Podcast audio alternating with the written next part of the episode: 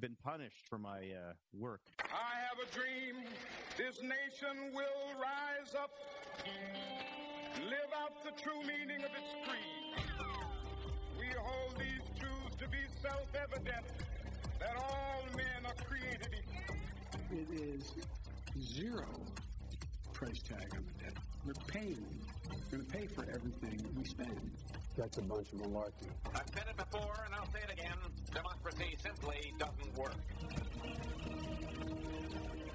Mr. Gorbachev, tear down this wall. It's the Ricochet Podcast. I'm James Lileks, and I'm joined by Peter Robinson and Rob Long. We're talking to Josh Rogin on China. Big topic. Let's have a podcast. I can hear you!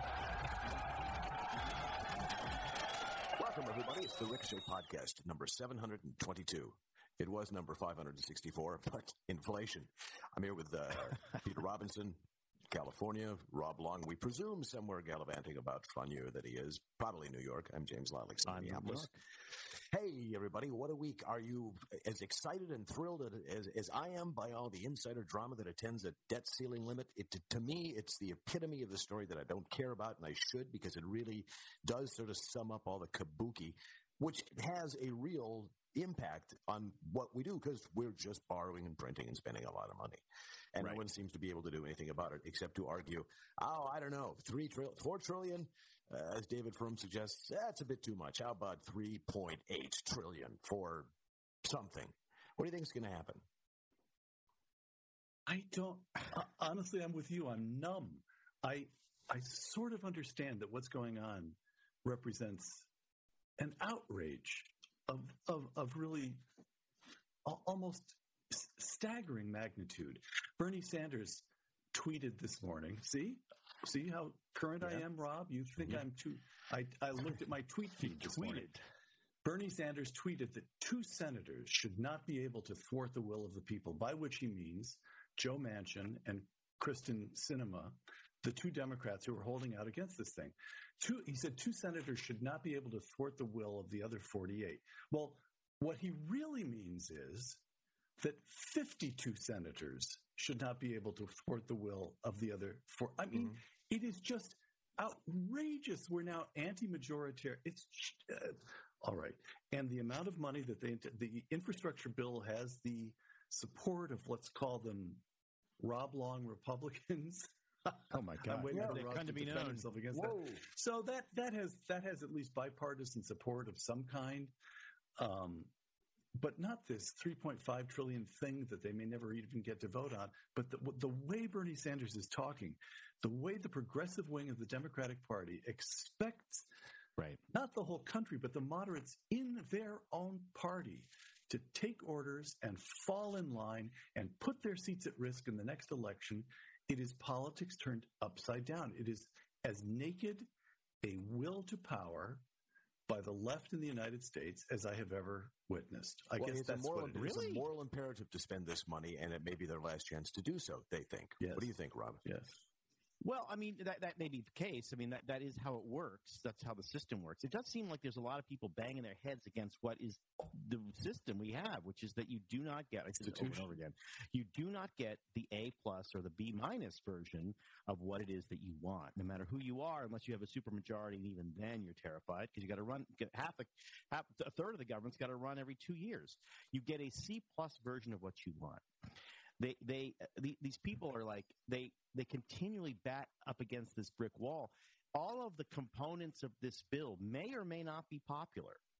You know it is it is conceivable that if they broke it into five pieces and spent a week just telling you all the, the, the specific free stuff you're going to get on this bill and then the specific free stuff you get on the next bill they could actually garner some kind of support or energy around this but they they won't and they can't. And so they seem to be angry at reality they're angry at the map of the United States. They're angry at the founders. They're angry at the Constitution. And what's so bizarre to me is that Kyrsten Sinema and Joe Manchin are the solution to their problems, not the Mhm. not the they are not a, a, problem to be solved. That's the solution. It's not a hurdle to be overcome. You need to embrace those people. Those are senators from West Virginia and Arizona, two states that are important, and they could win, and they could persuade. But they instead, what they want is they want to wish those states away and wish the right. senators away, who are senators who are center left, mostly center, a little bit left, in a country that is center left. They, the, Sinema and Manchin are showing them the way, and instead they prefer um, to sort of retreat to the behind the MSNBC barricades, and that is um, silly and kind of baffling. But but ultimately, you have to shrug and say, "What what what country did you think you woke up in this morning? You woke up in a country where the the, point of politics is to deal. That is what it is. We always say, oh, I don't, oh, the how the sausage is made. That's what it's supposed to be. That's the founder's architecture. You got to go in a room. You got to make peace with people you hate. That's what you got to do. And even when you're absolutely convinced you're the most popular thing in the world, you still have to eat a certain kind of sandwich that um, Ricochet Code of Conduct refuses, uh, uh, uh, enjoins me from telling you what kind of sandwich it is, but you know what kind of sandwich it is, and it's the kind of sandwich you have to eat in order to get most of what you want. And um, I don't find that to be a problem. I find that to be a glorious part of American life. You're presuming that they believe that the part of American life you're describing is indeed glorious, when actually it's a it's a remnant of white supremacy, founded in uh, Western Western colonial centric notions of how things should be. The point is no longer to make deals. The point is to do the right thing and shove the country towards utopia, which well, means that any institutional barrier, be it the size of the Supreme Court or the composition of the Senate or anything, or, or what the parliamentarian says, all of that stuff can be cast aside in favor of saving our democracy, which is now a wonderful term for getting everything that we need to do to make this the post-American country that we know it has to be. Well, that's yeah, but I mean that's like you're downside their head. I don't, I don't care. That's fine. They can have any problems. The, the, the, the system isn't going to. It is not going to change. You can scream at the ocean tides all you want. They're still going to come in and go out the way you want. You can't legislate that away. And it seems to me what's what's so ironic here is that they they are they have been given this incredible gift, which is despite their progressive weirdness, that is way to the left of the American people. And I'm you know the right is weird too, but they're less weird than the American people, and that's why they tend to win in congressional districts. Uh, they they're given this guide this guide. You can have a lot of what you want if you can get Joe Manchin to say yes. And the the problem is not Joe Manchin; is that Joe Manchin represents the center left in America, which is really, really big and very persuadable. So why not do that? You are talking about people who literally are screaming at the tide. These are people who believe that they can use the instruments yeah, of government just, I, yes, to, I agree. to I manipulate understand. exactly. I, no, I understand. I, no, I'm no, not no. arguing, James, that they are right. I am saying that, th- that what, I, what baffles me is that they don't understand the solution is within arm's reach, and they will not reach for it. And that to me is hilarious, and I think no no tragedy because the system's working. It's serving them up a slice of humble pie, and that I can't tell you how happy I am to see Nancy Pelosi and Joe Biden and the Democratic uh, uh, Assembly in the House and the Senate eating that pie simply because a kind of a plodding, colorless, not that interesting, maybe not even that bright senator from West Virginia is saying, "Ah, eh, that's a lot of money. 3.2 is a lot of money. Can't you do it for less?" Now, you don't think there's 90% of Americans are saying the same thing? Like, wow, that's a lot. That's my money, too, by the way. You can't do it for less? Right. Like, right. Why don't just do by it for the less? way, on, on Joe Manchin, he may be plotting. I don't think he's unintelligent because no, of the news, the news that the Wall Street Journal broke yesterday. Some, by the way, it says something about what a good party loyalist Joe Manchin is that he didn't leak this document weeks ago. There is an agreement signed by him and Chuck Schumer that in which Joe Manchin lays out what he'll go for, and the number is 1.5 million, and he needs this, and he needs this, and he. They sat down and Yeah. worked it out in writing something like two months ago. Somebody will correct me on that, but it, it, still weeks, a lot of money. Weeks. It's still a lot of money. He's. I mean, he's still a Democrat. He's not one of us.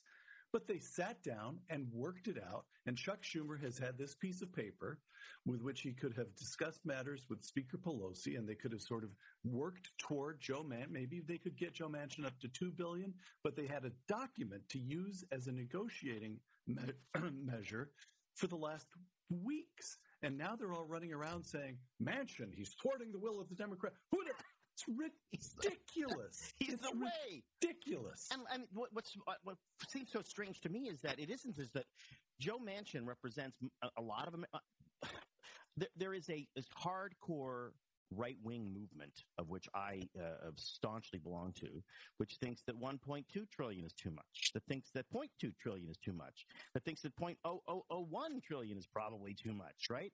Um, there's a reason why the uh, the LLC that uh, contains this great mighty ricochet network is called the Silent Cal because we like Calvin Coolidge because that's what he would think too. But uh, there is no evidence. In fact, there's a lot of contrary evidence to suggest that the bulk of the Republicans or the bulk of the people who claim to be conservatives are against government spending. So the fact is, government spending is a fantastic, fantastic thing to advocate. Correct. But Correct. 3.2 is too much. So you know, you're going to buy a new car. Maybe you don't buy the Rolls Royce. Maybe you buy the, I don't know, something, the, the Cadillac, you don't Cadillac, whatever, whatever the nice car is. But it's not like austerity is not on the menu here. And austerity is not something that American people have ever voted for, ever, ever voted for.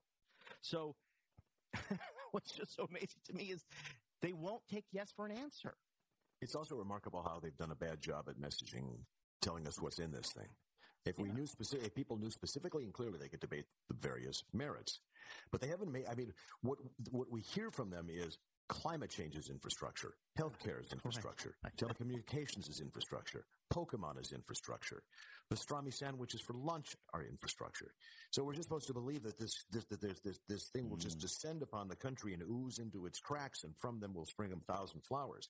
I mean, if they said we have 72 bridges in this country that are in danger of falling down within the next 10 years, and that's what this bill does. That would be Right. infrastructure. If they said we're going to upgrade the rail system so that we don't have any problems with uh, derailments because we're shipping a lot of oil on them, that would be infrastructure. What we get though are things, very little nuggets that you find out from people that say, "Oh, there's a pilot program in here for a mileage tax." So if this is such a grand, this is such a gr- grand idea that they want us to come, then come forward and make the case for it and explain exactly why you're doing this. But when they hide it and then it comes out, people get this crazy idea like they're trying to slip a What's mileage tax in here Right. that will be on top of the existing tax that we have. And what's more, will require our cars to report to the government everything that we do and everywhere that we drive. And oh, look over here. Here's something else they didn't tell us about. If they came out with banking reform and said, look, we're going to make sure that those top tier crooks who are moving hundreds of millions of dollars around don't get off scot free. But they come out with something that we find later is monitoring every transaction in your bank over $600. So people look around and say, "Wait a minute, I'm a small business guy. I, I, I you know, I, I, I haul up stumps from people's yards. I just got one the other day. Are they going to be coming after me because I, I, I, I, I made an error in my bank?" So when all the little details come out like that, and you think, how many other are there? How many others are there that are going to affect my life in ways that I won't even see until all of a sudden I'm in arrears or not in compliance two years, six years down the road? It's a mess. It's a huge, big, Brobdingnagian Yes, is. bowl of jello studded with all sorts of vegetables that nobody can tell what it is. So yeah, bad messaging. yeah, but what's what's funny about that? You're, I think you're completely right. Is that it, it doesn't have to be that way for them. No, it- it- when was the last time the American people said no big spending? They like big spending. You just want to know what it is and how it helps me. Now they may not want big spending on some of the stuff that we're talking about here, like the the weird uh, Green New Deal nonsense or whatever's adjacent to that. But they absolutely do want the spending, I think, that Joe Biden outlined, which is like the, the person to come take care of your parents, the home health care, all that stuff. They they they do have an appetite for freebies. Let's be honest. The, the, Right. It isn't as if the country is a you know Calvin Coolidge is standing athwart this this spending machine. Unfortunately, I wish it were. So the, again, the path is so obvious. I, what what it's what it strikes me is like they're they're. I, I feel like none of these people are really interested, actually interested in the things that they say they're interested in. They're not really interested in even the Green New Deal. What they're interested in is power. Power. Yes, getting you to do stuff. And so, is- what makes them so Nietzsche. mad is that is that it, it they don't that, that they don't, of course course, if you if you have a goal, negotiating towards that goal is um, you know it's galling in many ways, but it's satisfying because at the end you get to shake your hands and everybody says, "Oh, well, we all got something." But what if you don't really want that thing? What if you don't really care? What if what you really care about is either being famous and getting invited to the Met Gala and being a powerful person who has power over Right. powerless? And also, you know, looking glamorous as you do so. What's the line? You can never be too rich or too thin. But you know, if you're counting calories, you know that counting calories Nice. is not enough to get you thin. No, it's got to be the right kind of calories, right? I mean, you could, you can eat your 2,000 calories a day, but it's junk and you, nothing happens to you and you feel bad because of it. Well, l- let me tell you about some science. The science, it's clear. A healthy gut microbiome with the good bacteria that help our bodies process food is a key to a healthy lifestyle. But now we're learning about the connection between your gut microbiome health and type 2 diabetes. Our sponsor, Pendulum Glucose Control, is the first and only medical probiotic that's designed to manage A1C and blood glucose levels with the health of your microbiome. What's your microbiome, you know? Well, it's the vast array of microorganisms that help you digest food. They may be small, they're tiny. These guys are darned important. And with Pendulum, they can help you get the help you need to manage your type 2 diabetes. Over time, people with type 2 diabetes lose the, the, the gut bacteria, the essential stuff that helps digest fiber and manage your blood glucose levels. So diet and exercise are still important. But if you struggle to maintain your levels with diet and exercise alone, your gut microbiome might need some help and attention. Pendulum Glucose Control helps fill in the gaps by providing the first and only probiotic designed to manage blood glucose and and A1C levels. With Pendulum, you can feel the control of your levels, not the other way around. Take control of your glucose levels today. Try Pendulum Glucose Control for 90 days. If you're not satisfied with your results, your levels, you get your money back. Visit pendulumlife.com to find out more and use that promo code Ricochet, of course, for 20% off your first bottle of membership. That's P-E-N D-U-L-U-M-L-I-F-E dot com. Pendulumlife.com. Promo code Ricochet. And we thank Pendulum for sponsoring this, the Ricochet podcast. Now we welcome to the podcast Josh Rogin, foreign policy columnist for the Washington Post.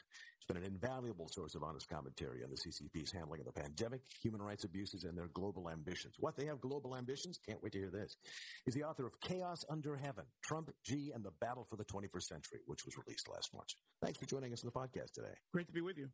Hey, we were first hearing, you know, stuff about this pandemic in China. China, I remember the early stories. They're dropping dead. They're welding shut the doors.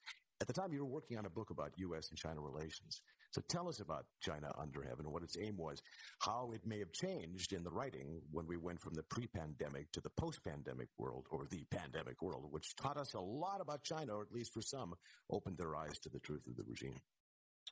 Right, exactly. Well, you know, I started covering the U.S.-China relationship for the Japanese newspaper, the Asahi Shimbun, in 2004, uh, and that was shortly after you know this large bet had been made on China, uh, a, a bet that if we just engaged China as much as possible and cooperated as much as possible and gave them all our money and took all of their money, uh, admitted them into all of our systems, that eventually they would liberalize economically and then politically, and that that would solve all the rest of our problems. And that was codified by their entry into the uh, WTO and lots of other stuff that you remember from that those days. And over the past 20 years, it became increasingly obvious to a, an increasing number of people inside Washington and then around the country and then around the world that this bet had been lost. That essentially China had decided to go another way. That they don't want to liberalize. That they don't want to. Uh, evolve into a system that looks anything like the one we wish them to, or the one that we possess. And uh, but the realization of that and the action to respond to that has been uh, ridiculously slow. And when Donald Trump came in, all, all that we knew is that it was going to be disruptive, and sure enough, it was. And you know that's why the book is called Chaos Under Heaven because it was really chaos, both in the United States relationships with other countries, but also inside of our government, as I'm sure you guys all remember. Uh, but you know, the subtitle of the book is Trump, Xi, and the Battle for the 21st Century, and that's a bold claim. That's a claim that this relationship, the U.S.-China relationship, will be the most important relationship in the 21st century and the most important relationship in our uh, the most important thing in our foreign policy for the rest of our lives. And, you know, when I started writing the book in 2019, I thought that would be a difficult case to make. But then the pandemic hit, and that really changed everything because for everybody, all human beings and all 7 billion of us all over the world, uh, we know instinctively, we can debate how much, but we know that the rise of China and the uh, malign character and actions of the Chinese Communist Party have exacerbated our suffering. They've made this pandemic worse. That we now have a view of what it looks like uh, when China has the first mover advantage and the most power and the most influence, and how it uses that influence to not advance not its national interest, but the party's political interest at the expense of our security, our prosperity, our freedom, and our public health. So writing the book inside of the, my quarantine was kind of like uh, building a plane and flying it at the same time. But what ended up happening was that the the Chinese Communist Party ended up proving the thesis correct because the thesis was that we need a new strategic approach. We need a new response to a China that is increasingly military, militarily expansionist, internally repressive, and interfering in free and open societies. And, you know, like I said, in 2019, there were a lot of people who thought that way, but in 2021, I feel like it's pretty obvious. And now we're just waiting to marshal our resources to do something about it. Josh, my late colleague at the Hoover Institution, Harry Rowen, who was at Rand and served in and out of government in very high positions, a very wise man, wrote a column, published a column in the Wall Street Journal in, I think, 1996, in which he said that China would become a democracy around the year 2015. Now, that sounds preposterous today, but his argument was that it, at the current at the rates of growth that obtained in the 1990s, China would become about as rich by 2015 as South Korea was and as Taiwan was when they became democratic. So here's the pattern South Korea, Taiwan, first they become rich or experience ex- an enormous period of economic growth, and then political liberties follow. As I say, that's preposterous to us today, but here's the question Were Americans wrong all along, or did China change its mind? Right. I mean, the question of who lost China uh, is one for the historians. I'll I'll tell you this. You know, for the generation of young Asian hands that I came up with in the last 16 or 17 years or so, uh, that question didn't much matter, frankly. You know why? Because we weren't in on that bargain. We weren't. We had no allegiance to that bet because we weren't in government and we weren't even in uh, you know our professional lives when that bet was made so you know for a lot of us this sort of oh well was it wrong to get, make them this offer? Or was that the responsible thing to do and they just uh, went another way? Or is it still right to make that offer today? Remember there are plenty of people in our china hand community and our china watching community that still think the only responsible thing to do is to engage and cooperate with china as much as possible. And again for the young asian hands and i say young uh, you know, carefully here because we're now in our late 30s and early 40s. Uh, we didn't really care because we always saw China for what it was. That doesn't mean that the younger generation was a monolith of opinion or analysis, but there was a lot less disagreement about the prognosis than the solutions. And, you know, what the book is about is about that generation sort of taking hold inside the government during the Trump administration and having the first chance to really take a crack at this policy because of all of the craziness and opportunity that the Trump administration provided. And what we saw was a turn towards a, a, a, a what I would call a less hubristic approach, which is that China's development can't be determined by the United States or by Congress. It will be determined by the Chinese people one way or the other. But what that means for us is that rather than try to shape China, we have to prevent China from shaping us.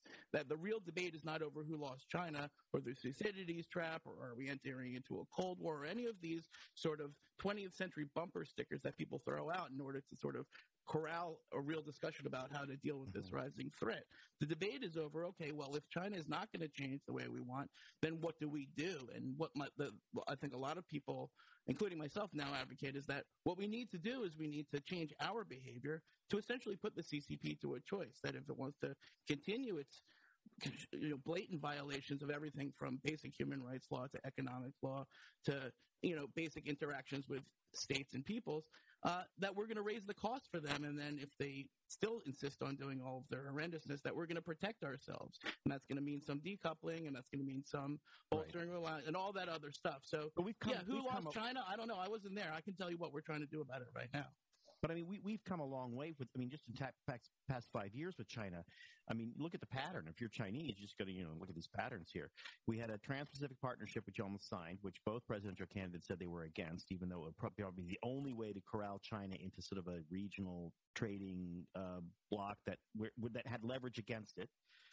Um, we had a very anti-Chinese bellicose president half the time, and the other half of the time he was making deals with them that ignored the, the crucial part of intellectual property law, which is what, what most American companies complain about. And finally, we had COVID. I mean, let's be honest. It was a leak in the lab. We know that. I mean, the idea that it's not a leak in the lab, I mean, give me a break. It was a leak in the lab, and there have been zero. Not only have there been no repercussions, I mean, just a thought experiment. If that lab had, was somehow in Tennessee, or the Fort Detrick, world would be a Maryland. six-act play about where that who who did it. We would know the guy. Right. Um, so what? And the only thing foreign powers understand, the only thing powers understand when they're dealing with each other is leverage and pressure and consequences. None of which we have ever applied to China. So why shouldn't President Xi at this point be looking at uh, Taiwan and thinking, "Hmm, that's an interesting place. It's Chinese. Why shouldn't he? It seems logical." The- the- Right. the idea that we need to change our behavior is like, I, I mean, I, I really uh, the, the the horses haven't left the barn already. No, I mean that's why you play the games. Of course, it's not over. You know, uh, I think what I de- try to detail in excruciating uh, uh, uh, anecdotes and, and reporting in my book Chaos Under Heaven is Well, that let's not say during- excruciating. It's a good book. no, thank you, but like the, the, some of the stories are are harrowing because they show at, that at, at at the same time that the Trump administration is waking up to the rising threat of a rising China, which does require a new strategic response, uh, their response was mangled because of the sheer dysfunction in our government and inside that administration. And so, therefore, our first whack at sort of this new strategic response was badly mismanaged on a number of important levels. At But the there's also time, no appetite. There's no appetite in the media. And And the media for 30 years. well, for, what- for what- anti-China, like when- when you remind people of China, of the, what the Chinese genocide activities and the, the Uyghurs, or, or human rights violations across the country, that China has represented in American culture since 1972 a kind of a funny little panda. A friend that we have, and we use them as a lever against the Soviet Union. And then when the Soviet Union uh, fell apart, we still kind of treat them as if they're Well, competitors listen, Rob. and strategic friends, right? I mean, Well, listen, Rob. You know, there's been a lot of, uh, uh, again, due to the pandemic, and just to address your point on the lab leak, because I think it needs to be addressed.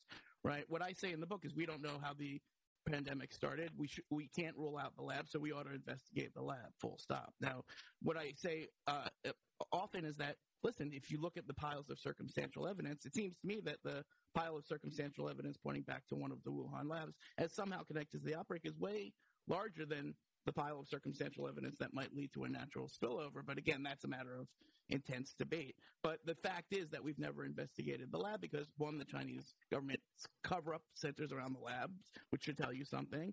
Uh, and two, that the U.S. government hasn't done what it needs to do to investigate what we know, what's in our files, how our relationships with those labs, including people like But I'm- I guess what Anthony I'm saying is Fauci. comparing it, comparing it to Chernobyl. Chernobyl was the beginning of the end of the Soviet Union when you were inside the Soviet Union. So Right. uh, former Soviet citizens say that's when we knew it had to end. Right. That no But- such thing is happening. In fact, China right now, President Xi is he is leading, as a lot of leaders in China have done over the years. He is leading his own internal revolution, his own kind of purge. Right. Right? I mean, if you're a billionaire in China, you're in trouble. You better move to New York City fast. Right. I call it the Great Leap Backward. Right. They're, okay, they're- right. But they're turning is- back. They're, they've they've got enough of our money. They're they're they've seen that we've started to decouple from them, and now they're starting to decouple from us. On but on Xi Jinping's terms, it's a very ugly But that's, situation that's, that's getting worse. that's my second question, my Yeah. strategic question, which is, you know, I, I, I, whenever we talk about China, I always bring this up. Um, one of the problems with China is generational. So you have a, the older generations remember starvation and they remember Cultural Revolution and they remember all that. Sure. If you're younger, if you're 50, you don't really remember that. What you remember are billionaires. What you remember is uh, Weibo and WeChat and seeing billionaires driving around uh, uh, who are who own factories, Chinese billionaires. And so there's a definite feeling from younger people that they're, the, the past was glorious and, and equitable, and that the present is filled with oligarchs and uh, corruption and, and riches. So if you're Xi, the best thing to do is to throw a couple oligarchs under the train and and and try to win back the young people again without it all exploding. But thought experiment: China explodes all the you know every hundred years they go nuts, right? Um, what's the likelihood that there's internal Chinese disunity Right. That, so internally, it's not as solid as we think it is.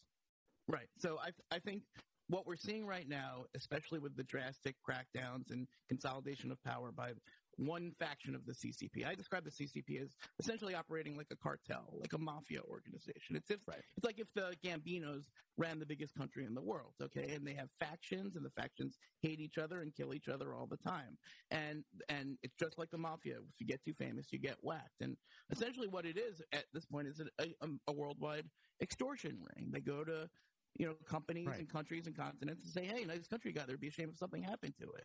You know, and Right. then they, everyone pays up. And so, if you think about it that way, well, then that clarifies sort of what our responses should be. It's a, with, with a way that you would deal with a criminal organization that involves more law enforcement and less diplomacy, and le- and it's definitely not a military problem as much as it is uh, uh, an economic, technological, and ideological problem. So, so I think that's a that's a that's a shift again. That's we're in the process of doing. But to answer your question directly, I I don't think we can count uh, on the CCP to implode. I don't think that's a, a responsible way to make strategy. What we see is that the Xi, the Xi Jinping fac- faction and the security state have melded into a super faction uh, that has Okay. no rivals, that has no uh, precedent, and that has no constraints on its power or its willingness to do evil stuff. And that is a a, a different kind of problem that we Right. have to The- think the about in a last different kind of kind of way. The last kind of leverage war we fought was the Cold War. And one of the things we did was we supported dissidents within the Soviet Union. We supported dissidents within the Soviet satellites. We actually actively, uh, actively tried to break up the Soviet Union. Um, and we did it, and we were sort of effective in many ways, but we were most effective in rattling the Soviets and the, and the Politburo. Um, now, we didn't have any economic ties with Russia, so it didn't matter to us if the Russians were all unemployed, if Russian economy imploded. We didn't care. They didn't hold any of our paper. So they, the, so the Chinese problem is sort of got two sides to it. But isn't there, shouldn't there be an all-out media or I know, message war, Cold War against the Chinese, the Chicoms, right, the Chinese communists, and say, you know, the Uyghurs should have their own state. And up north, the the the, the uh, in the Koryo and Dongbei, they should have their own. They should have their own country. And we recognize this region. The, you know, in the New York Times, they don't even recognize Tibet. It's a it's an autonomous region of China. Shouldn't we at some point play tough? Right. So listen, there's the reason that the Cold War analogies are so imperfect is because this competition, this com- confrontation, is is different. Okay, they're we're more interconnected. They're more powerful. They they have more money than the Soviet Union did. And by the way, we don't know exactly why the Cold War was won. Was it the dissidents? Was it the Helsinki Accords? Was it the fact that we just starved them of money? Right. I think it's probably that that last one. And I think when we think about getting tough with the Chinese Communist Party, my idea is how about we stop funneling trillions of dollars of American investor cash to their worst companies, to the companies that are building Okay. the concentration camps and the uh, the cameras that sit atop the concentration camp walls and the missiles and the ships that are pointed against us. In other words, we have to stop thinking of this in the Cold War context because it's a completely different style of competition.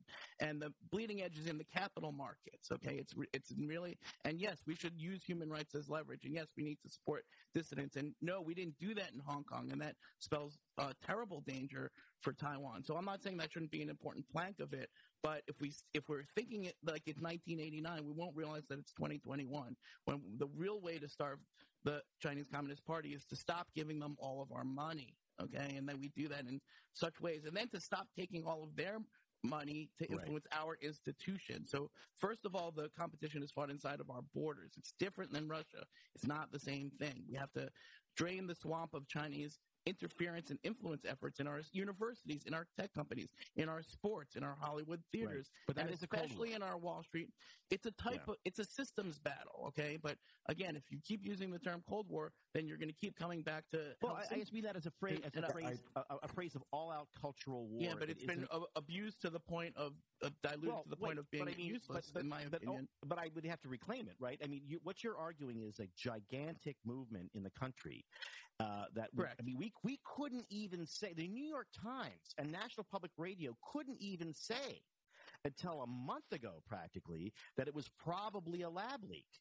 So how Well, do you still think they're that. How, right. How do you think they're going to react when we say, you know what, we can't have any more Chinese students coming Well, over here and studying what- technology? what I what I what I think about that is that we need to engage all Americans in a constructive dialogue about what to do, and I think that's not happening in part because our media ecosystems, and believe me, I know this from working in mainstream media for the last 17 years, are divided, and that the China issue has become uh, another uh, you know cudgel from which the left and the right used to bash each other for their own partisan political bullshit, and that's a problem. So what I'm trying to do is depoliticize the issue by not saying to the New York Times, "How dare you be a CCP you know agent?" Which I don't think is the case. I think most mainstream media uh, organizations, and I've worked in ten of them, by the James way. wants to. ru- are- sorry, James. yeah, James but let me just finish my thought. Yeah, okay, go ahead. Sorry, because But most mainstream organizations don't know how to cover China, and they're not paying enough attention to it. And if we, uh, you know, just use the issue to bash them, then we're not actually helping solve the problem. Bingo. Mainstream news and how they cover it. You're exactly right. Um, I like, uh, you know, Rob bringing up the Cold War. I grew up during the Cold War, and I remember that it was very, very different than what we see reporting on China now, because the Soviet Union was an existential threat, and we were constantly grappling with them in secondary wars and with diplomatic initiatives. We would spend a year or two on the page of the front page of the newspaper talking about SALT and START and all these other things that were going to save us. There's nothing like that in the paper.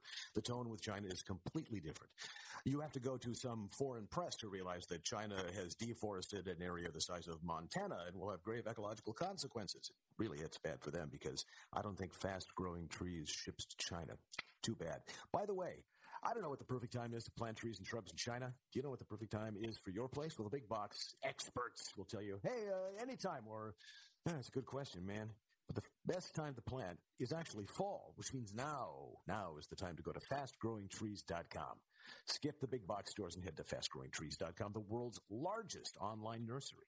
No more waiting in lines, messy cars with dirt in the boot, like, you know, digging through that lackluster selection. Just go to fastgrowingtrees.com and choose from thousands of varieties of trees, shrubs, and plants, expertly curated to thrive in your area and delivered to your door in one or two days. Whether you're looking for shade, privacy, fruit trees, just added color for your yard. Every plant is shipped with a well-developed root system, ready to explode with new growth come spring. And I'll tell you this, I'm not going to tell you which tree I got because I haven't got it yet, but I'm looking at what they have because we just lost a couple of trees. My wife and I are trying to decide what to get. And to tell you the truth, if I went to the big box place, I'd have two or three options and I'd be disappointed with this. Looking what they've got at fastgrowingtrees.com, well, we got to make our selection soon, but wow, what a variety. It's going to look great too. And it's going to live. I like that. There's a better way to buy trees and shrubs and plants for your home and yard. And that, of course, is fastgrowingtrees.com because fall is the planting season. Don't let anybody tell you different. Join over 1 million satisfied gardeners at fastgrowingtrees.com. And they have a what? Oh, they have a 30 day alive and thrive guarantee. Not everybody gives you that, and that means your plants will arrive happy, healthy, and ready for planting. Now through November 30th. It's coming up. It's, you got a couple of months. Go to fastgrowingtrees.com slash ricochet for 15% off. That's 15% off at fastgrowingtrees.com slash ricochet. Fastgrowingtrees.com slash ricochet. And we thank Fast Growing Trees for sponsoring this, the Ricochet Podcast. But when it does come to the you know the ecological perspective that some people have on China, the recent stories about China's energy crunch seem to indicate a how we don't understand what's going on, and B, the delusions that some people have about China. Some people are looking at the energy crunch that they're going through now and saying it's wonderful because China is getting off of coal. They're really devoted to a great green new future. and that's not the case. So Not if you true. could tell us, A, what is going on in the energy sector in China? Because I think it is important. And B, Yeah. how exact, how bad is our, our, our media's coverage and understanding of China? Because it seems to me that they are leaving out 99% of what we need to know. Either because, as you said, the news corporations themselves are invested in Yeah. having a market in China, or they're ideologically predisposed to wave it away because to be bad to China is to be Trumpish in some regard. Right. So energy Right. first. Right. Well, the, the hottest debate inside the Biden administration right now is between the climate change people and the human rights people because the, we, we've sanctioned all the Chinese solar panels and polysilicon coming out of Xinjiang under forced labor rules. And the Chinese uh, bitched and moaned and complained to John Kerry that they're not going to cooperate with us on climate change. And this is standard CCP tactics. They put two American interests against each other in order to divide us, in order to protect themselves for doing things like using forced labors to build silicon. Now, the other part of that, of course, is what you alluded to, which is that they're building all the solar panels with dirty coal, which totally makes them, uh, you know, a, a, push in terms of actually doing anything to help the environment, uh, which is ridiculous. But what John Kerry argues internally is that we have to look the other way at human rights abuses in order to work with China on climate change. And that's the state of the debate. So China has pl- promised to stop building new coal plants uh, or to peak in its coal production in 10 years from now. I mean, that's a joke. I mean, in 10 years, in the long run, we're all dead. And, you know, I think the, the, their game is to use this sort of false uh, head nod towards uh, energy uh, progressiveness. And that's not to say they don't have a lot of solar and all that stuff. I'm just saying they're doing it all, and their their concern is not the environment; it's to fuel their expansion. And and unless we realize that, we're going to fall for it again. And what we're going to fall for is them uh, promising to work with us on climate change in, in, or, in order to undermine our criticism of all their other bad actions. I think that's really the hottest debate inside. I don't know which way it's going to turn out. I hope that Joe Biden stands up for uh, the things that we believe in. Because, by the way, if we look the other way at forced labor solar panels in China, then we're really screwing over our own industry. Because how can American companies pay their workers and make solar panels without using dirty coal if there's so much uh, uh, Chinese polysilicon that's based on forced labor and horrendous ecological practices. So that's just another huge thing. Now, uh, when it comes to the media, listen, I'm telling you, I'm telling you, I've, I've, I've, it's in the six months since I've done this book. I've been on shows from Joe Rogan to Bari Weiss to Steve Bannon to Morning Joe. I've done it all, and I always say the exact same thing. I said, I say, uh, we can't let the China issue become a pawn of our media wars. It's too important. It's it's it, if we if we just retreat to our teams and to our corner, then our incentive will be to not solve the issue, which is sort of what you're seeing happen in Congress right now. And Republicans would rather have the issue than to solve the issue. Sometimes it seems, and Democrats would rather you know defend their progressive wing from accusation for you know accusations that they got it totally wrong then admit what you just said, which is that the lab leak theory it looks increasingly obviously likely. And that's a danger to our public health and our national security. And that's what I'm here to advocate for is to, uh, rather than attack each other in China, to start to realize that we're all in this together and that you know yeah our the the performance of, of, the mainstream media in China has been atrocious and their their refusal to take the lab leak seriously uh, is unforgivable. And I live that every day but at the same time I work at the Washington Post and CNN and I talk exactly the same way on those channels as I do right now. So it's not a hundred percent monolith. It's complicated and it can get better and that's what I think we all need to be striving for. Peter, you had one more before. Yeah, what's you're talking about what we need to do, what we need to do, what we need to do. What do we need to do? Say, well, here, I'm talking to you from Silicon Valley. Sure. Two or three years ago, I talked to a, I shouldn't name him because he, major venture capitalist, and that year his firm was putting 90% of its investments, which ran to many tens of millions of dollars, into China. that Should that out. be illegal? Should that be illegal? How did that work out? The Chinese crackdown on the tech sector cost $1 trillion in shareholder value in the last two months. Just think about that. A trillion dollars, they didn't care for no reason. What right? do you want to do about it? Do you want to make that What illegal? I want to do is I want to I want to enforce transparency and, and accountability uh, the way that our law uh, prescribes. In other words, we ha- can't have the system where we allow China to flaunt all the rules because we think we're going to make a couple bucks before the gate closes, okay? And that starts in our markets on Wall Street. It starts with the SEC, okay? And if you just think about all those Chinese companies that can't be audited, all of their books cannot be verified by by Chinese law. And then you think about the fact that our Wall Street firms are pumping institutional investors into those companies hand over fist, building a constituency in our society such that we're so invested in these Chinese companies that we can't sanction them when they commit atrocities. That's I get the that plan. whole argument. What do you want to do about it? You want to I- just wait for Wall Street and Silicon Valley to come to their senses? No, Uh, I think well, or you want well, to make it illegal for them to, to ship that kind of make that kind of investment? I, I want to enforce the laws that we already have, which is which is that we should, Chinese companies that raise money in American markets have to follow certain rules, which they haven't done ever once ever. So we don't really need a new structure. We just need to enforce the laws that are on the books as far as Wall Street goes. Now we sort of see that happening a little bit belatedly right now. Uh, the next thing I think we need to do is we need to uh, uh, uh, uh have transparency of all of the Chinese money flowing into our tech Mhm. companies, our Wall Street firms. Wouldn't that, I mean, just think about it. You don't have to make anything illegal. We don't have to close down our system. What, how about just basic transparency on what Chinese influence organizations are giving to our universities? Uh, what Chinese companies are investing in our local municipalities, in our Right. local police stations? I mean, in our local, uh, you know, what what are the actions of Chinese Communist Party influence organizations? You know, in our schools and in our uh, in our uh, uh, other institutions. I mean, if we just started that work today, it would take a decade, and no one wants to start it. So if you if you want a list of things to do, I, I'll, I'll rattle you off a thousand things. Uh, but the first thing you have to do is have the will to do any of these things, and that's why that's why I'm always trying to move the conversation to action items because. Right now, we're still debating over who lost China and do we have a problem here. So the answer to who lost China is who cares, and the answer to do we have a problem here is yes. And so then, yeah, if we well, let's go institution by institution and name and shame the bad actors and expose all of the corruptions and then enforce all the laws. And if we just did that, if we just did that, that would be amazing. That would that would get us back to some place where we say, okay, now what do we need to build? What do we need to do in the areas of technology and in the political uh, warfare and in, in, the ideological warfare to actually compete? Right? We haven't even talked about. First, I'm talking about protecting ourselves and defending our institutions from an attack Mhm. that's ongoing. All right, that's the first thing. The, the fight against China begins inside of our own borders. Then it's about building Right. institutions with the frontline states, and then it's about building common uh, efforts with free and open societies, and then it's about the third world countries where the competition is raging.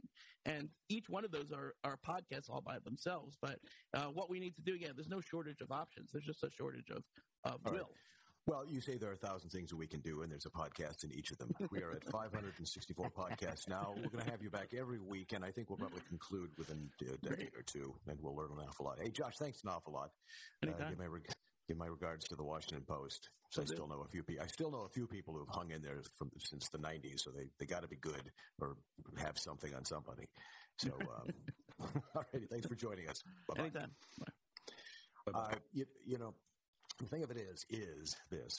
Um, the more you think about these things, the more you realize that, you know, reading the Twitter, as Peter was talking about doing earlier, or watching the news, uh, is disconcerting. And you start to develop this sort of fugue state in your head of events in the day. There's, oh, it doesn't seem sometimes that there's any way around it. Well, there is. You can't control the vibe of the world, but you can control the vibe inside your head. My personal little space where I stop listening to the news and I stop hitting Twitter is when I walk from my car to the work. That's when I like to, you know, get some music to give me my own soundtrack for the daily jaunt to come. So what do I do? I reach in the car in the glove compartment and pull out my Raycons where they always are and they're always powered and they're always ready to give me the little environment that I want to craft my own world between car and work. And whether you use them to pump up or wind down or work or work out Raycons, they're going to be your go-to for on-the-go audio. And with the new everyday earbuds, look, feel, and sound better than ever.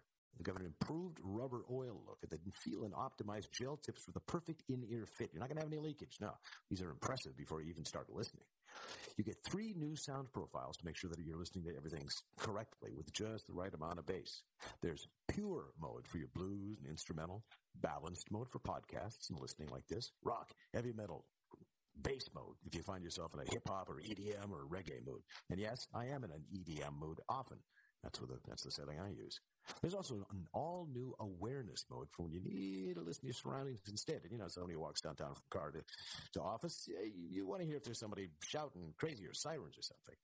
And you don't have to worry about the sound going on because you got eight hours of playtime and a 32 hour battery life. There's also a built-in mic so you can take calls in your earbuds with the press of a button.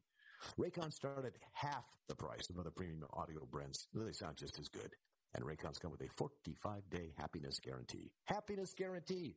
Right now, Ricochet listeners get 15% off their Raycon order at buyraycon.com slash Ricochet. That's B-U-Y-R-A-Y-C-O-N dot com slash Ricochet to save 15% off your Raycons. Buyraycon.com slash Ricochet. And we thank Raycon for sponsoring this, the Ricochet podcast. You know, one of the things I thought we could do, and we, of course we won't, although Peter, maybe you would agree that we could. I would like to see some sort of uh, board that would stick at the China for every intellectual property violation that they've ever done, and just just simply refuse to import. If, they, if they're found guilty of something, that's it. That's it. Your factory no longer is allowed to ship the United States. Your company is no longer allowed to ship. Your your your uh, board of directors, your uh, Right. the people who run your company. Sorry, that's it. I had back in the days when I was using electric razors before I went to Harry's because, of course, Harry's is a great product. Come back, Ab. First not tires on us. We miss you. Um, I had a Philips uh, electric razor that I really liked, and for some reason I needed another one, and so I bought one online, Amazon, and it was an exact duplicate. The styling, the feel, the heft, everything about it was the same. They had completely copied everything that Philips did. And Philips, I think, was building their razors in China.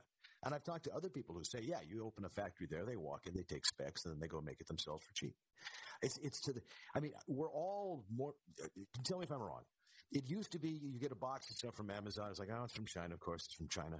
And now you look at it and you say, damn it, it's from China. Damn it, it's from China. I wish That's it didn't have to be from China. And it's not because you're xenophobic. It's because you realize how much of this stuff is made over there, and, it's, and you realize what we've gotten ourselves into by all of us tacitly going along with it and shrugging our shoulders and saying, "Well, it's cheap." Um, that has to change. I mean, decoup- decoupling means The last time I get one of my, my iPhone is a year and a half old now. Yours is probably more current. I'm sure Rob's is more current than that. But I bought my iPhone. I paid for it at the Apple store, and then they sent me a link, and the link showed me a map Right. from Shenzhen, or what I'm sure I'm mispronouncing it, wherever, whatever the city was where this thing was, a map from China as it crosses the ocean, and so that I could track it. And I have to agree. I thought to myself, you know, getting that little Apple package that says designed in California yeah. does not cut it anymore. Designed in California, but here's the little blip showing you making your phone Yeah. making its way across the ocean from China. I'm just giving you my sort of visceral reaction. Two years before that, it would have been the coolest thing imaginable. But now, uh, no, I don't like that. I don't like that. Designed in California means that there are 10 jobs and we should all feel very uh, special to be in the same country with such geniuses. Yeah. But it also means there are 10,000 people over here making it. So- we want the Right, but, the price is right. I mean, you know, we, we are we, we do Correct. benefit from the price. So there there are these sort of trade offs that we're doing. I mean, the, the, the electronic manufacturing of the kind that you're talking about with, with the iPhone will be let. I mean, you know, there's no point investing in that in this country because it's ch- going to change radically over the next five, six, seven, ten years. They'll print them. In the uh, the Apple Store will print your phone for you. While you- uh, When you order it, you'll go order it and then take a little walk around the mall and come back and it'll be printed and ready to go. Um, that's actually not that far away. So, Who's making the 3D printers? well, I mean, that, that's a, that's another that's another issue, right? But that that would be what we would want to invest in rather than investing in uh, um, uh, iPhone factories. The the problem with this kind of investment for us is that that manufacturing changes so quickly. And that the requirements of manufacturing change so quickly that a country that has 300, 400, 500 million poor people, uh, or maybe 600 million poor people like China, it's much easier to sort of push them around. That it, the, the truth is that the that a totalitarian, top-down, fully organized, structured economy with a, um, a, a, a despotic regime at the top uh, is a very efficient way to build iPads. It's just not a, necessarily a So can we take Suppose we take that just as a kind of thought experiment. I wish I'd thought of it while Josh Rogin was still with us. Apple makes its iPhones in China. In some way, that's probably not a good idea, right? But it's an example of the kinds of supply chains that one manufacturer after another has. As best I can recall, Apple is unusual in that it's a, it gets it sources most things through China. It doesn't seem to have backup supply chains elsewhere. Yeah. So, A, do we pass laws saying, Tim Cook, you got to change that and you've got three years to do it?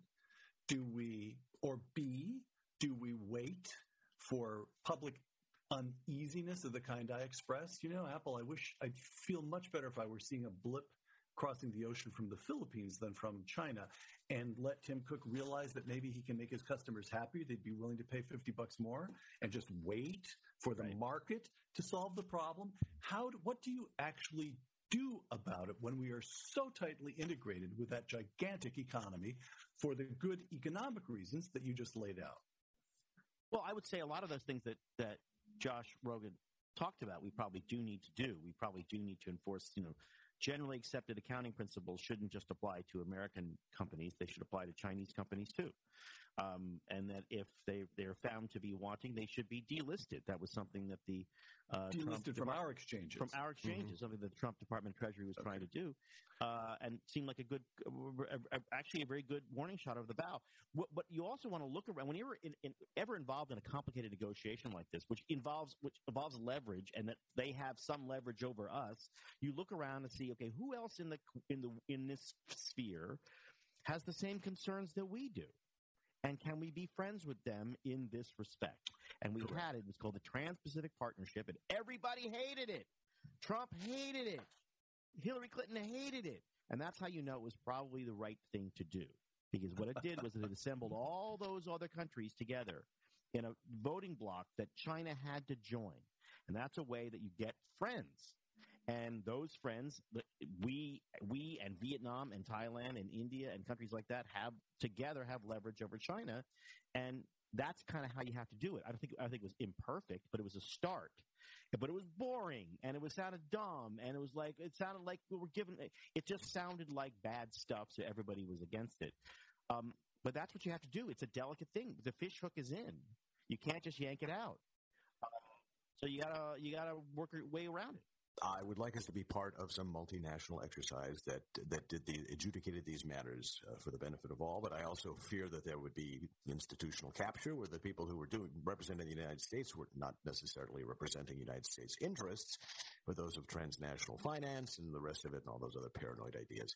But I want to go back to something that Rob said about the iPhone, right? And Peter too, that it would be more expensive to make it here. That's true. Now, I am one of those people who uh, sometimes I think that I change my iPhone more than I change my sheets. Uh, and the reason for that, by the way, is that my sheets are fantastic. The thing is, if you take your Boll and Branch sheets off, you better have another pair ready to go right away. You know, you put them in the hamper, laundry doesn't get done right away. What are you going to do? You going to sleep on the mattress? No. You're going to sleep on some sheets you bought at the department store? No, that's just like sleeping on the mattress cover or the pad because there's nothing like Boll and Branch. We all have uncompromising standards in other parts of our lives. I like a car that's got good pickup. I like headphones that sound good. Why skip out on quality when you spend a third of your life in the bed sleeping, right? Well, the husband and wife team that started Boll and Branch realized no sheets on the market really met their standards for quality. So they created their own. They were super soft and expertly crafted. The signature sheets. Experience uncompromising comfort with the best-selling 100% organic cotton signature hemmed sheets. The cloud weight, super soft satin wave gets softer with every wash. That is true. They're crafted to the highest standards of attention of detail from sourcing to packaging. And the perfect balance of weight and breathability will pamper the warm or the cool sleeper throughout any season. So, like I say, I've got them and I've had them for a long time because we've been doing these spots with them for a long time and they just simply get better. I've had ones where, you know, after a while, it's like, what am I doing? Am I uh, vibrating in sleep here? I seem to have worn through this thing in the course of the year. These are as solid and as soft, softer than the day we got them, and I'll never, ever part with them. That's why I got two pair. So give your bed the White House treatment with sheets that three presidents have fallen in love with. To experience an entirely new standard of comfort, visit bollandbranch.com. Get 15% off your first set of sheets with the promo code Ricochet. That's B-O-L-L and branch.com. Promo code Ricochet. And we thank Boll and Branch for sponsoring this, the Ricochet podcast. Anyway, no, I do. I change my sheets more often than I change my iPhone. But the thing is, is that if my iPhone cost twice as much, I don't think I would I, I would realize it. I haven't actually sat down and Right. bought one of these things for four or five iterations. I go in and there's this complicated sort of transmutation whereby the old one is converted to this amount and the new one is is wound into my contract and the, it's almost I, there's no increase, it's maybe a dollar or something like that, and maybe the contract is extended by a few months or something. But the, the idea of writing a check for the iPhone every year, I have no idea exactly what the thing costs because it's all so amorphous. And there's in the future they always talk about more and more things being like this. You rent them. You you don't actually own them. It's just part of the constellation of objects in your life that you're constantly paying a monthly fee for. So I, I just wanted to say that about the iPhone, and it has the No, that's. I think it's really true. Look, we, we have to, uh, but we will have to decide, no matter what, that we are uh, uh, willing to have major disruption in some areas in order to reclaim. There are, as Thomas Sowell teaches us, there are no solutions. There are only trade-offs. You're going to pay more for this or that. Mhm. You're going to pay more for some stuff. It's not going to. You're not going to get it when you want it. um, there are benefits to having 600 million impoverished Chinese slaving away and factories making stuff for us. There are, I mean, there are benefits, and so you have to give up those benefits. And acting like there's no payout, pay, payout is, is, is a mistake. Where I think we, we could do, I mean, what what I would want to do is I want to identify who are the chief. And this is, I mean, I, I will now, you know, we are working at here at the Ricochet Network on a podcast uh, with our host, who a gentleman we had here, David Adler, who's very smart about this stuff and has been studying it for, for, for years, called Us versus China. How do you win? And he's going to have a whole bunch of guests, and he's probably going to have Rogin on, and, and that'll be interesting. Um, how do you win? Um, but I don't think anybody believes that we're gonna, we're that, or that it's even desirable that we beat China. We I we want China to be prosperous. I would like there to be one billion Chinese people who are prosperous and rich. I just don't think that I want that to. I want to in, enrich a tyrannical, oligarchical slave state. Right. But threading that needle is going to be complicated, and it's probably going to mean I don't get the stuff that I want when I want it. We have a thick, thick, wet jute rope in our hand trying to shove into that needle. Peter, last question before we head out here. you know, when, when, the guest was talking about uh, we have to talk about and, and surface and make people aware of Chinese communist penetration of various academic institutions, for example, do you think it has the same resonance as it did in the 50s when we're talking? I mean, back then we were talking about the Red Peril. People knew exactly what we meant, and it was a certain ideology. The word communist just doesn't seem to work in the same residency. I mean, I, I don't know if people have a reflexive hatred of McCarthyism. Oh my gosh, we can't go back there. That if we started talking about communists in our institutions, that people would think McCarthyism. I don't think so. Or am I wrong? And does it, do they seem to, it's not the same flavor of communism. You're, well, all right, here's this Stephen Kotkin, who's working on his third and final volume of his biography of Stalin. Stephen has read, as far as I can tell, Stephen Princeton historian, and a friend comes here to the Hoover Institution each summer to look at the archives. And so I was chatting with Stephen one day, and I said, You know, I think it could well be argued that you have spent more time, he's been studying Soviet archives for 35 years now. You've read more in the Soviet archives than any other human alive. What's your big hmm. finding? What's the one central finding? And Stephen replied, without hesitation, they were communists. This was not some great power struggle. They weren't using communism to assert Russian dominance in the world. Even when they were alone with each other and had nothing to prove to anybody, they talked like communists. All right. I spoke the other day with a fellow here at the Hoover Institution has a new book coming out in a year. And he's still working in China, so I won't mention his name because he doesn't he wants to lie low until the book comes out. There's still research to do. But he said exactly the same thing about the Chinese. The reason China didn't become a democracy, hasn't moved toward democracy, as did South Korea, as did Taiwan. Taiwan and South Korea were authoritarian. China's communist.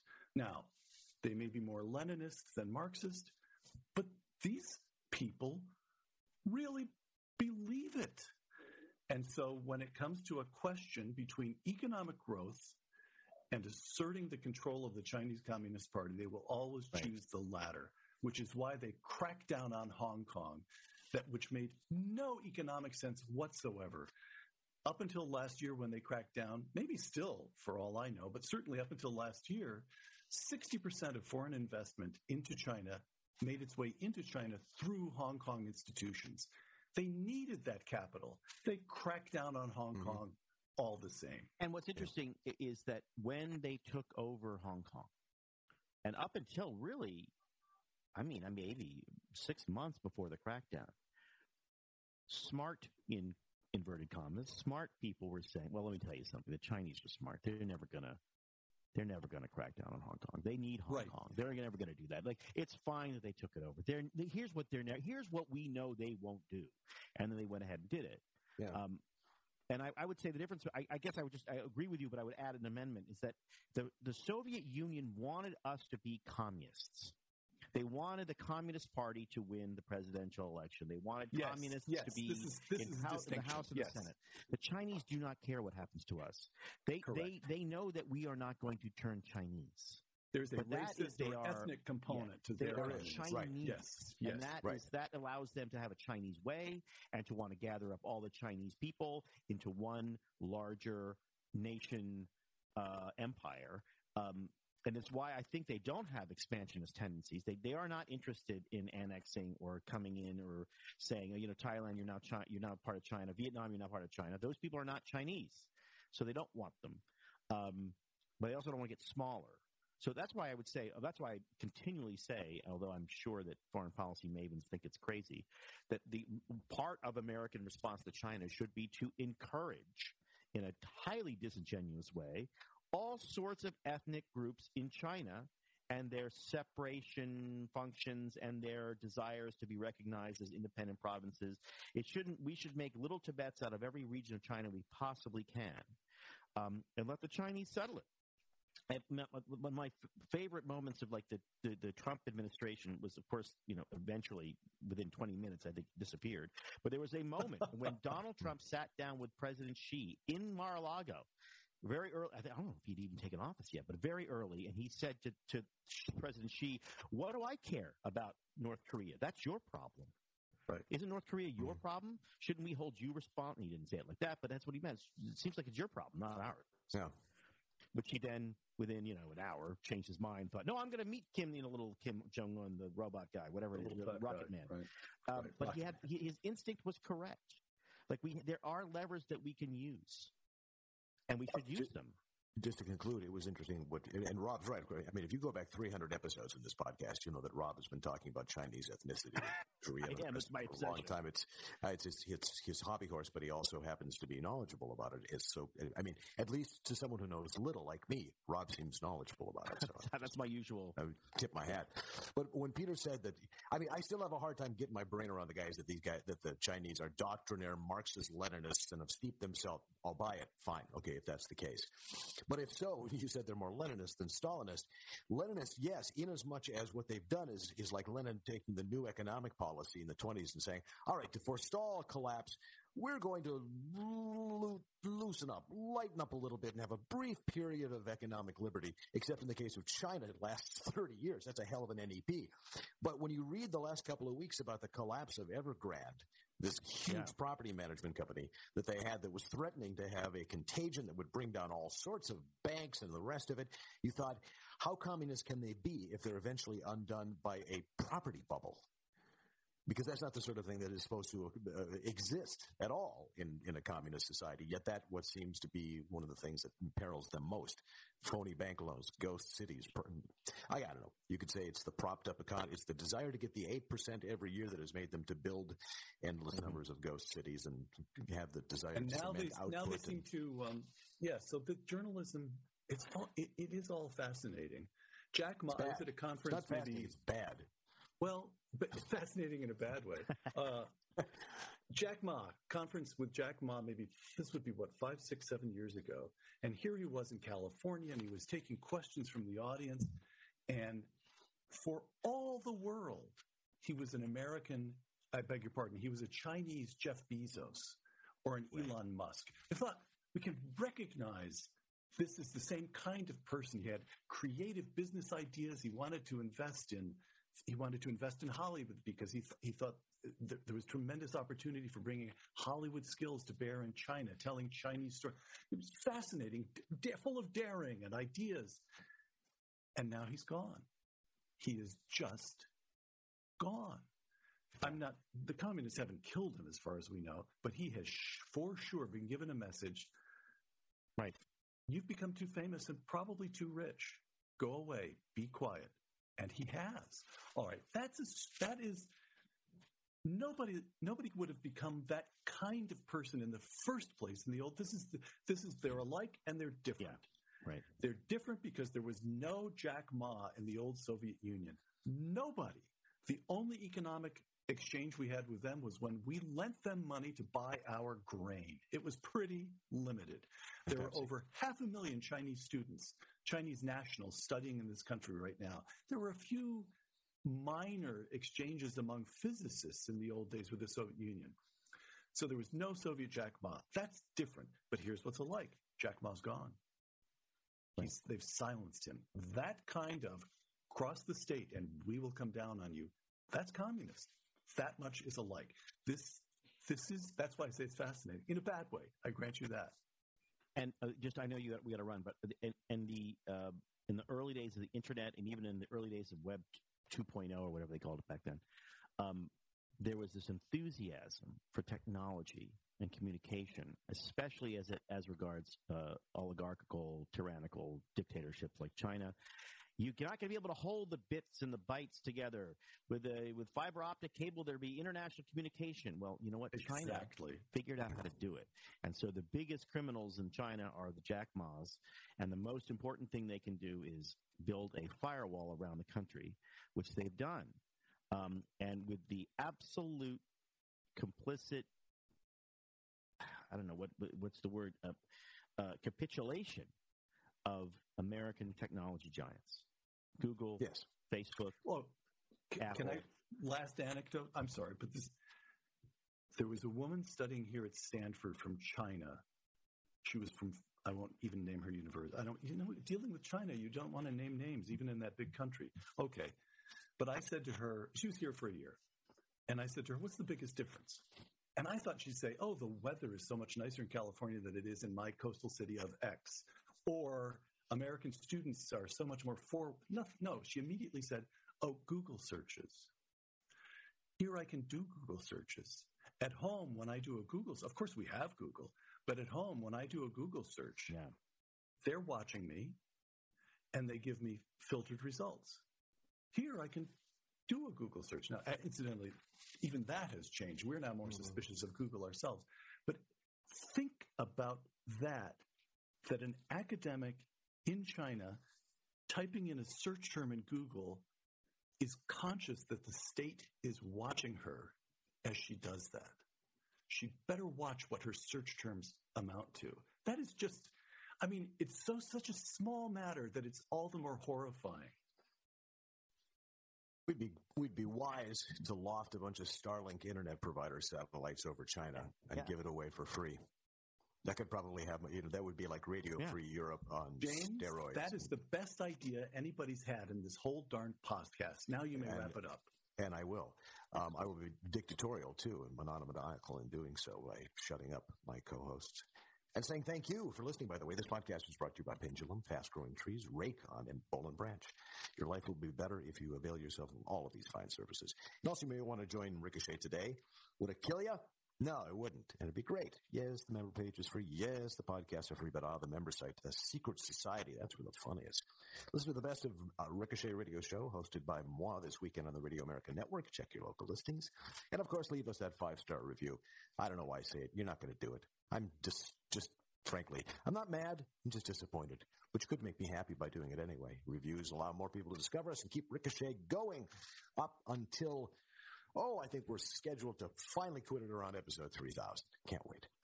Be a long time between then and now, and in between, we will see everybody at the comments on Ricochet 4.0. Next week, gentlemen. Next week, boys. Next week, fellas.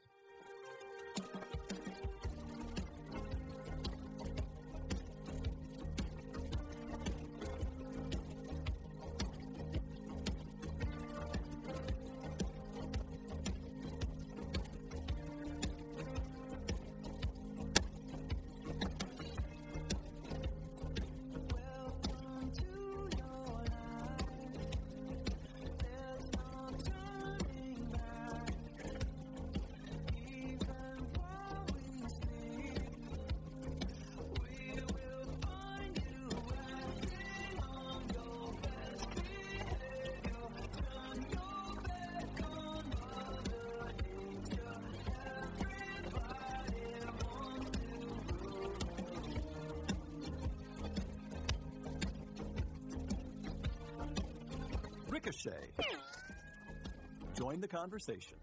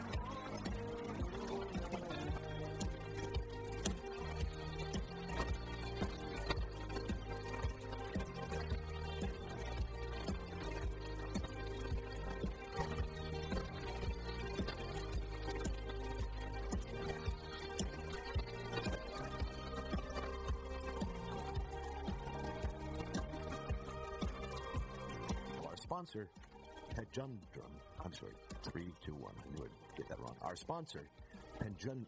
Pendulum. There. Pendulum. Three, Why would they say two, one.